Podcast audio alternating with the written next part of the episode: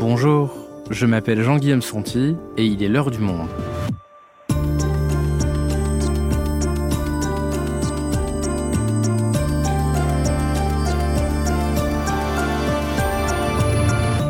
Aujourd'hui, c'est un chiffre particulièrement préoccupant.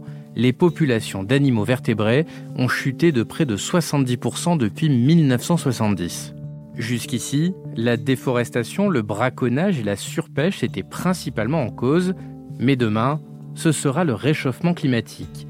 La hausse des températures met en péril la survie des animaux, mais aussi celle de l'ensemble du vivant, forêts, océans, prairies, bref, la biodiversité n'a jamais été en aussi grand danger.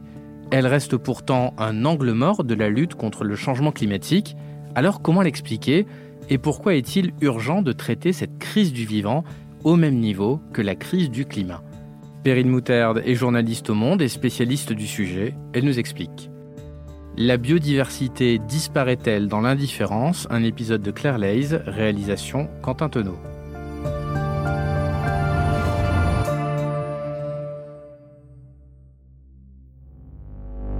La sobriété s'est imposée comme une nécessité. Si nous savons collectivement nous comporter de manière plus sobre, nous travaillons sur une sobriété choisie. L'enjeu que nous avons, c'est d'engager une transformation qui soit globale. Depuis quelque temps, et notamment ces dernières semaines, l'urgence climatique est sur toutes les lèvres.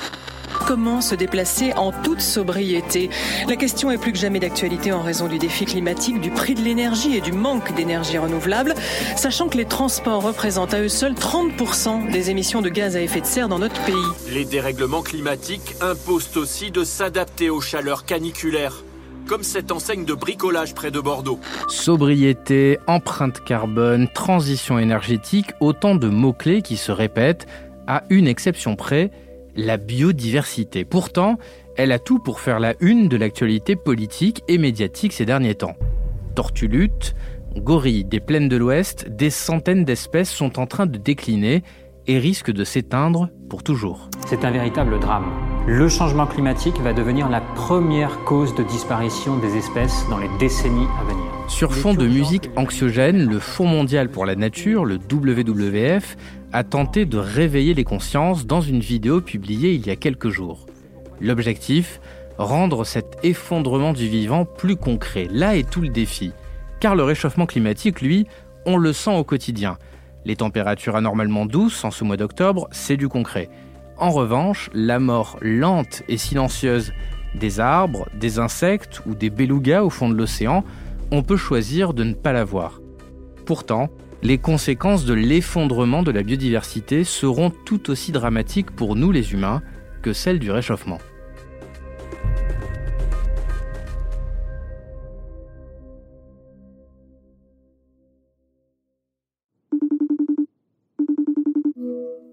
Perrine, dans cet épisode, on va essayer de comprendre un phénomène qu'on a un peu tous du mal à, percevoir, l'effondrement de la biodiversité. Déjà, pour commencer, explique-nous à quoi ça fait référence exactement ce terme générique de biodiversité?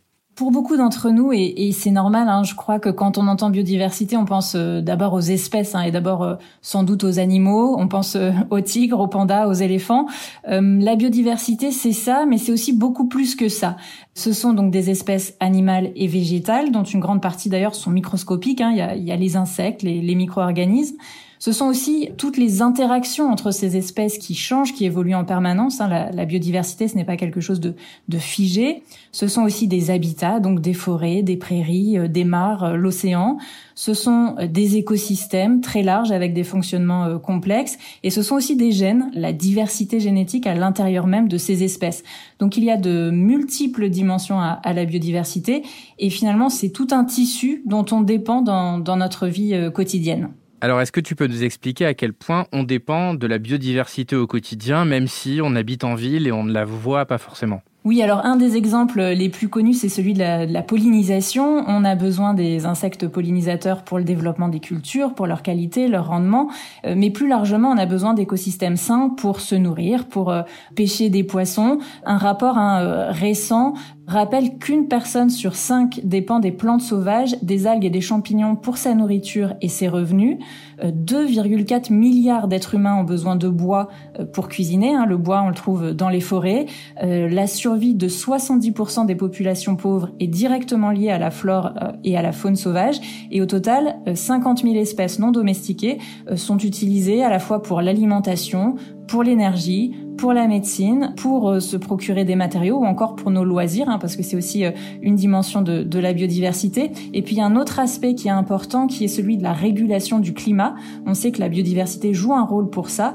Euh, juste un exemple, hein, le fait qu'il y ait des mangroves en bon état le long des côtes, ça permet de limiter les effets des tempêtes ou des inondations, puisque les, les mangroves jouent une sorte de rôle protecteur, hein, d'effet de tampon. Et aujourd'hui, jusqu'à 300 millions de personnes sont plus exposées au risque d'événements extrêmes parce que ces habitats ont disparu.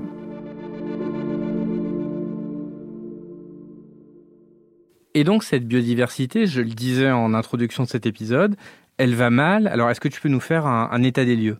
D'abord, euh, il n'y a aucun doute hein, sur l'ampleur de la crise actuelle de la biodiversité. Les scientifiques disent qu'on est à l'aube d'une sixième extinction de masse. Euh, le WWF vient de publier la dernière édition de son indicateur euh, Planète Vivante, hein, qui mesure l'abondance des populations de vertébrés. Tu en parlais en introduction. Il nous dit que les populations d'oiseaux, de poissons, de mammifères, d'amphibiens et de reptiles ont décliné de 69% en moyenne en moins de 50 ans. Hein, donc ça donne un ordre de grandeur. Il y a plein d'autres chiffres tout aussi affolants pour en donner un seul, un million d'espèces animales et, végétales risquent de disparaître à brève échéance. En général, on estime qu'il y a euh, entre 8 à 10 millions d'espèces euh, sur la planète. Et Perrine, on sait maintenant que le réchauffement climatique y est pour quelque chose dans cette érosion de la biodiversité. Oui, les principaux facteurs de, perte de biodiversité sont connus. Ce sont euh, les changements d'usage des terres et la fragmentation des espaces, qui sont notamment liés à l'agriculture intensive, la surexploitation, les pollutions, dont euh, celle des pesticides, le dérèglement climatique et les espèces invasives. Donc jusqu'à présent, le réchauffement n'était pas le facteur de pression euh, principal, mais ça risque de changer. Le dérèglement climatique devrait devenir dans les prochaines décennies, au cours du siècle, la première cause de perte de biodiversité. Aujourd'hui, seules quelques extinctions d'espèces ont été euh, clairement attribuées euh, au réchauffement. C'est le cas, par exemple, d'un petit rongeur qui vivait sur une île entre l'Australie et, la Papouasie-Nouvelle-Guinée et qui n'a pas survécu à la submersion de son habitat. Mais les effets sont vraiment en train de, s'accélérer tout simplement parce que plus le climat se réchauffe, plus l'impact sur les espèces et sur les écosystèmes euh, est important.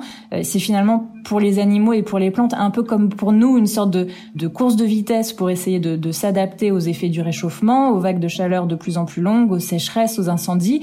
Et évidemment, on sait que toutes les espèces ne pourront pas euh, se déplacer ou s'adapter assez vite. juste là encore un exemple, hein, si on, regarde les forêts françaises, on peut voir déjà hein, l'impact des sécheresses et du réchauffement avec de nombreux dépérissements de massifs.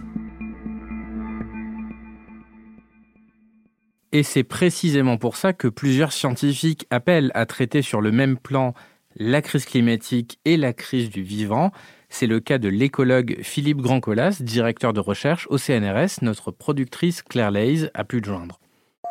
On entend beaucoup de discours sur la crise de l'environnement qui mettent en avant le climat et qui oublient un petit peu la, biodiversité. Évidemment, c'est une erreur tout simplement parce qu'on vit sur une même planète où tous ces éléments sont intriqués. On est dans une situation où euh, le cycle du carbone, le cycle des gaz à effet de serre est médié par le vivant. Par exemple, euh, aujourd'hui, on sait qu'il y a un certain nombre de formations végétales, d'écosystèmes qui sont mis à mal, comme les forêts, les zones humides, les mangroves. La plupart de ces endroits, si on cesse de les perturber, vont à la fois être un réservoir de biodiversité hein, dans laquelle il y a des espèces qui nous rendent service, et en même temps, ces, ces écosystèmes sont des pièges de gaz à effet de serre, des pièges de carbone, assurent la régulation aussi du cycle de l'eau. On voit là que tout en assurant une atténuation climatique, on peut également euh, conserver la biodiversité de manière à garder ce patrimoine, à garder des fonctions pour le futur, y compris les fonctions qu'on ne connaît pas encore, bien sûr. Perrine, comment ça se fait que jusqu'ici, l'urgence du climat, des gaz à effet de serre, des quelques degrés en plus ou en moins, semble prendre le pas sur celle de la biodiversité? C'est sûr que la prise de conscience du grand public, mais aussi des, des responsables politiques sur l'ampleur de la crise de la biodiversité est plus lente. Pourtant, les, les, deux conventions des Nations Unies, celle sur le changement climatique et celle sur la diversité biologique, ont été créées en même temps en 1992. Par contre, c'est vrai que euh, l'IPBES, qui est donc la plateforme intergouvernementale sur la biodiversité et les services écosystémiques, a été créée beaucoup plus tard que le GIEC, hein, qui est plus connu et qui est donc euh, son équivalent.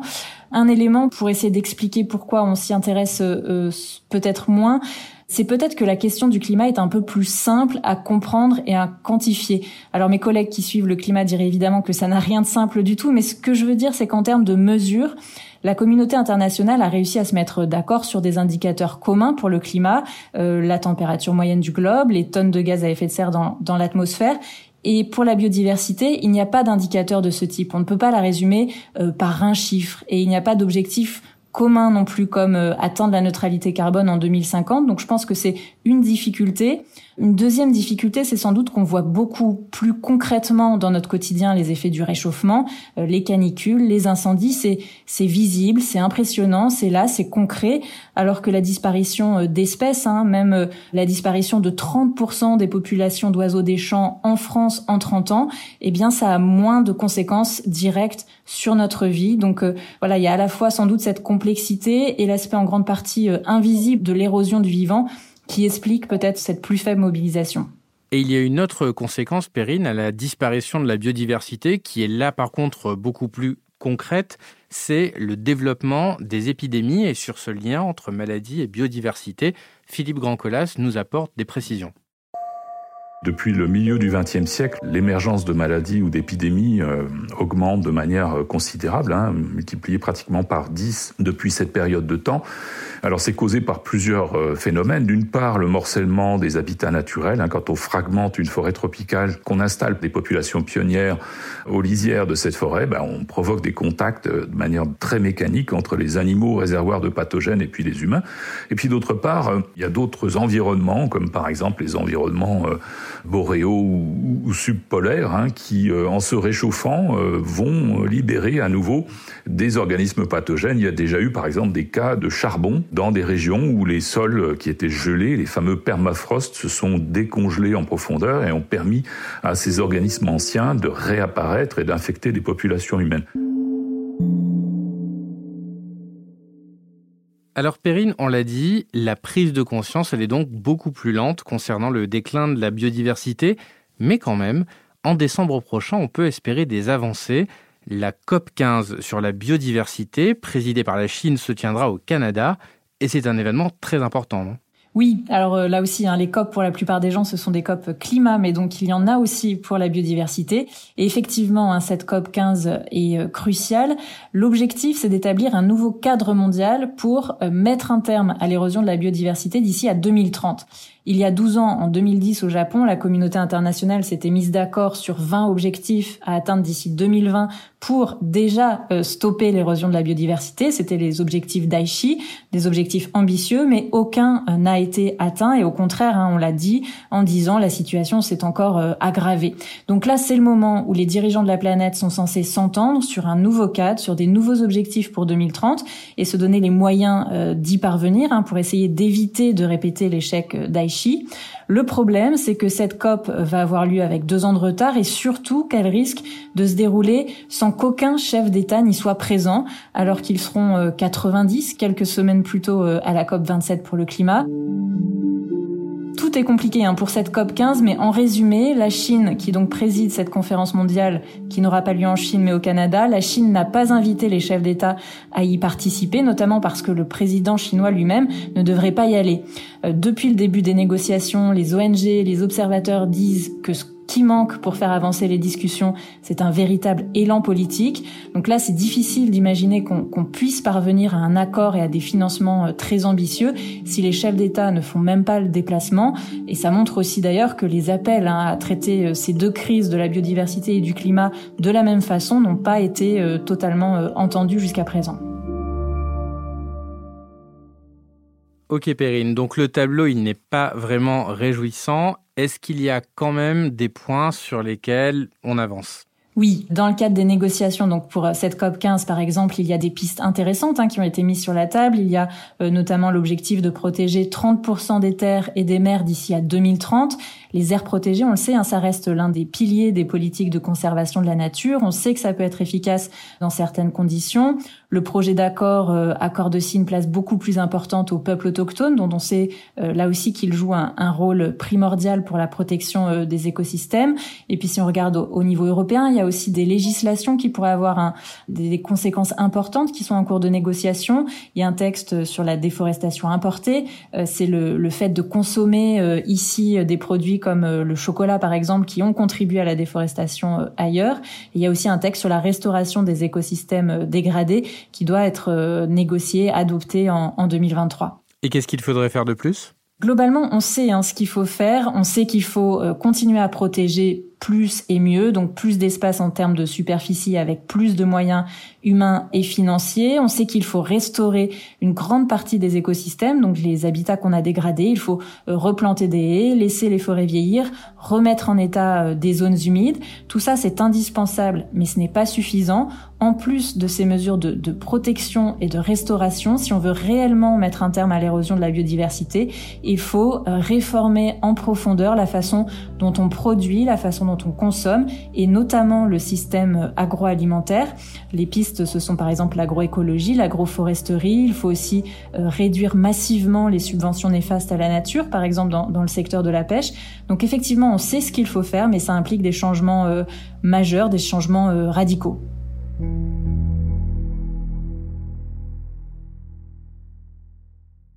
Donc si je te suis bien, Perrine, globalement, on n'en prend pas vraiment le chemin pour le moment, mais ce qu'il y a de positif dans ce que tu nous dis, c'est que quand on laisse la nature tranquille à l'intérieur d'aires protégées, par exemple, elle peut reprendre ses droits très rapidement? Oui, c'est ce que rappellent souvent les chercheurs. Hein. Si on la laisse tranquille, la nature peut aller mieux et assez vite. Les solutions en matière de, biodiversité peuvent d'ailleurs parfois être plus rapides euh, que les solutions euh, pour le climat. Il y a plein d'exemples hein, euh, au niveau local. La réserve naturelle de Port-Cros en Méditerranée, par exemple, c'est un espace très protégé. Eh bien, les espèces y sont revenues. Donc, effectivement, il, il y a des choses à faire pour essayer d'inverser la tendance. Merci Perrine. Merci Jean-Guillaume.